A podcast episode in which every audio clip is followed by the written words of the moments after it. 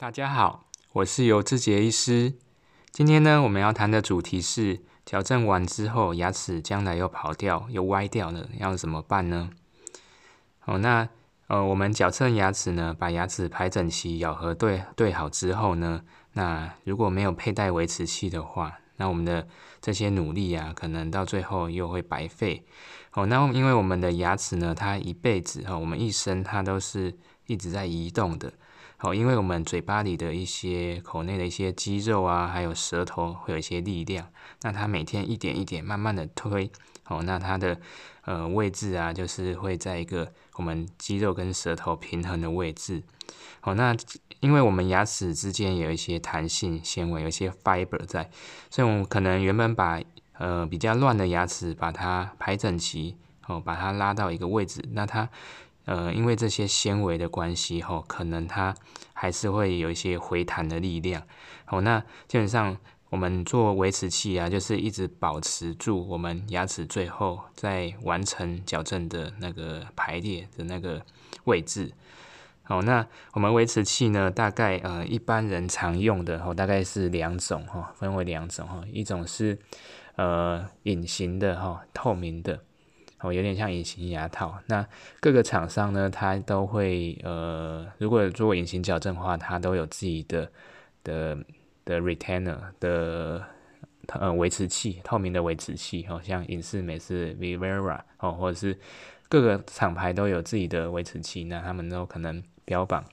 他们很美观、很耐用之类的。哈，不过就是呃，以我们的经验，就是这种维持器啊，它还是算一个消耗品哦，就是你可能戴了三年五年啊，它这种透明的它也会变黄啊，或者说呃裂掉啊之类的哈，所以过一段时间一段时间可能要重做一个新的。好，那呃如果呃另外一种比较耐用的可能是呃 Holy 的 Retainer 哈，这些 Appliance。哦，那基本上这一大类就是说，它有一些呃不锈钢线哦，那你可以在外表上就很好分辨哦，这是有一些呃铁线的哦，那还有一些树脂、亚克力树脂哦，就是呃粉红色的这些树脂哦，然后它是呃也是拿上拿下可以戴上牙齿的。好，那这个有一个好处，就是说，如果牙齿有点跑掉哈，它上面那个铁线是我们可以调整的，那还可以稍微做一点微调。哦，那这个基本上也是呃比较不会像呃透明的维持器会有那种磨损的问题哈。那再来就是说，呃，这这刚才讲的这两种都是呃我们自己佩戴拿上拿下的，那呃。另外一种呢是呃舌侧的维持器，一些 face 的 retainer。哦，那这个就是说我们矫正快结束的时候呢，我们会在呃前牙的内侧哦，每颗可能是六颗，可能是八颗哈，我们就是粘一条像矫正线的线哈，一条就是可能钢线在里面。好，那就是把牙齿固定住。哦，那舌侧的维持器呢？大部分的人呢都是粘下排的牙齿，那上排因为咬合，到时候要看咬合的关系。如果咬合呃很容易把那个维持器咬下来的话，那也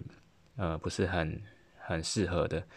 哦，那基本上如果可以的话，就是上下颚都会放固定的维持器。哦，那这样子将来牙齿比较不会跑掉的。的问题，而而且而且尤其我们是知道，呃，下颚很容易跑掉，是呃，可能因为舌头的力量啊，那久了它又会变拥挤。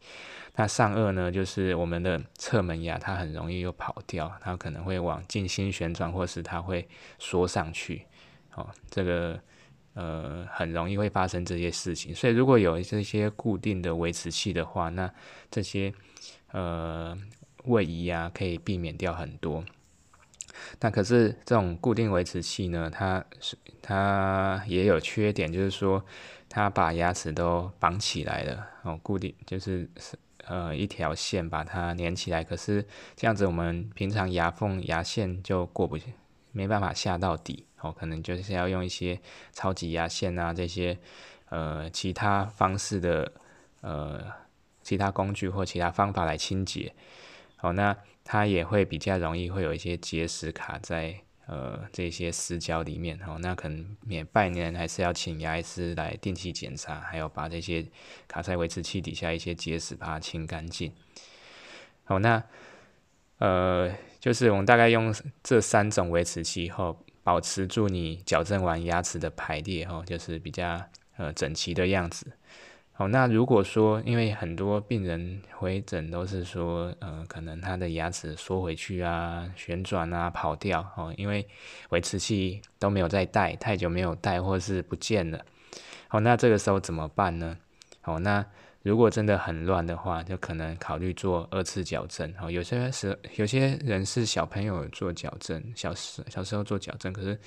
嗯，到他二三十岁的时候，那个牙齿又。又想重新做过一次矫正，哈，这就是二次矫正。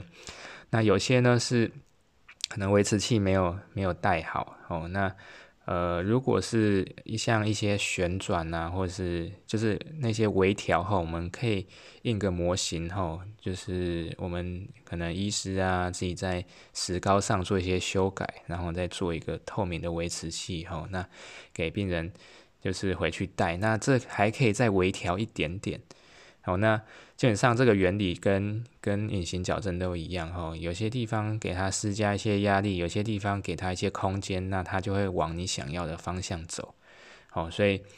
呃这些哈有经验的医师还是可以做一些微调的哈。那或者是说，如果你要因为像带这种力量比较小哈，然后它也不是很精准，如果是用手动调的话。哦，那如果你要用电脑那些设计，那等于是又重新做一次隐形矫正，那费用就会非常的高。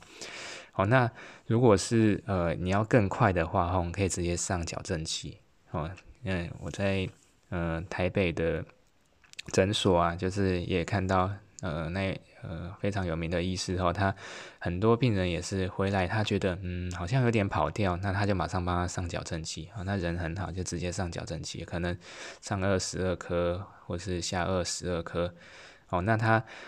呃上矫正器之后呢，他这个就是拉的速度就非常快，那有些可能甚至一个礼拜就回来了，又又在粘维维持器，然后就结束了，哦，那。看每个人状况不一样，那有些就是只要调一点点，很快就调好了。那有些是就是要调非常的久，哦，那可能你要再给医师评估。好，那基本上，嗯，我今天分享大概就到这边，因为刚好昨天有遇到个病人是，呃，维持器太久没戴，然后跑掉，然后他问要怎么办。好，那基本上如果没有跑掉太多，就是用印个模型，用石膏改一改。那如果要很多颗牙齿要一起改的话，哈，那可能就直接上矫正器，然后排个几个礼拜，那很快就会又再排整齐了，哈。如果咬合那些都没问题的话，只是门牙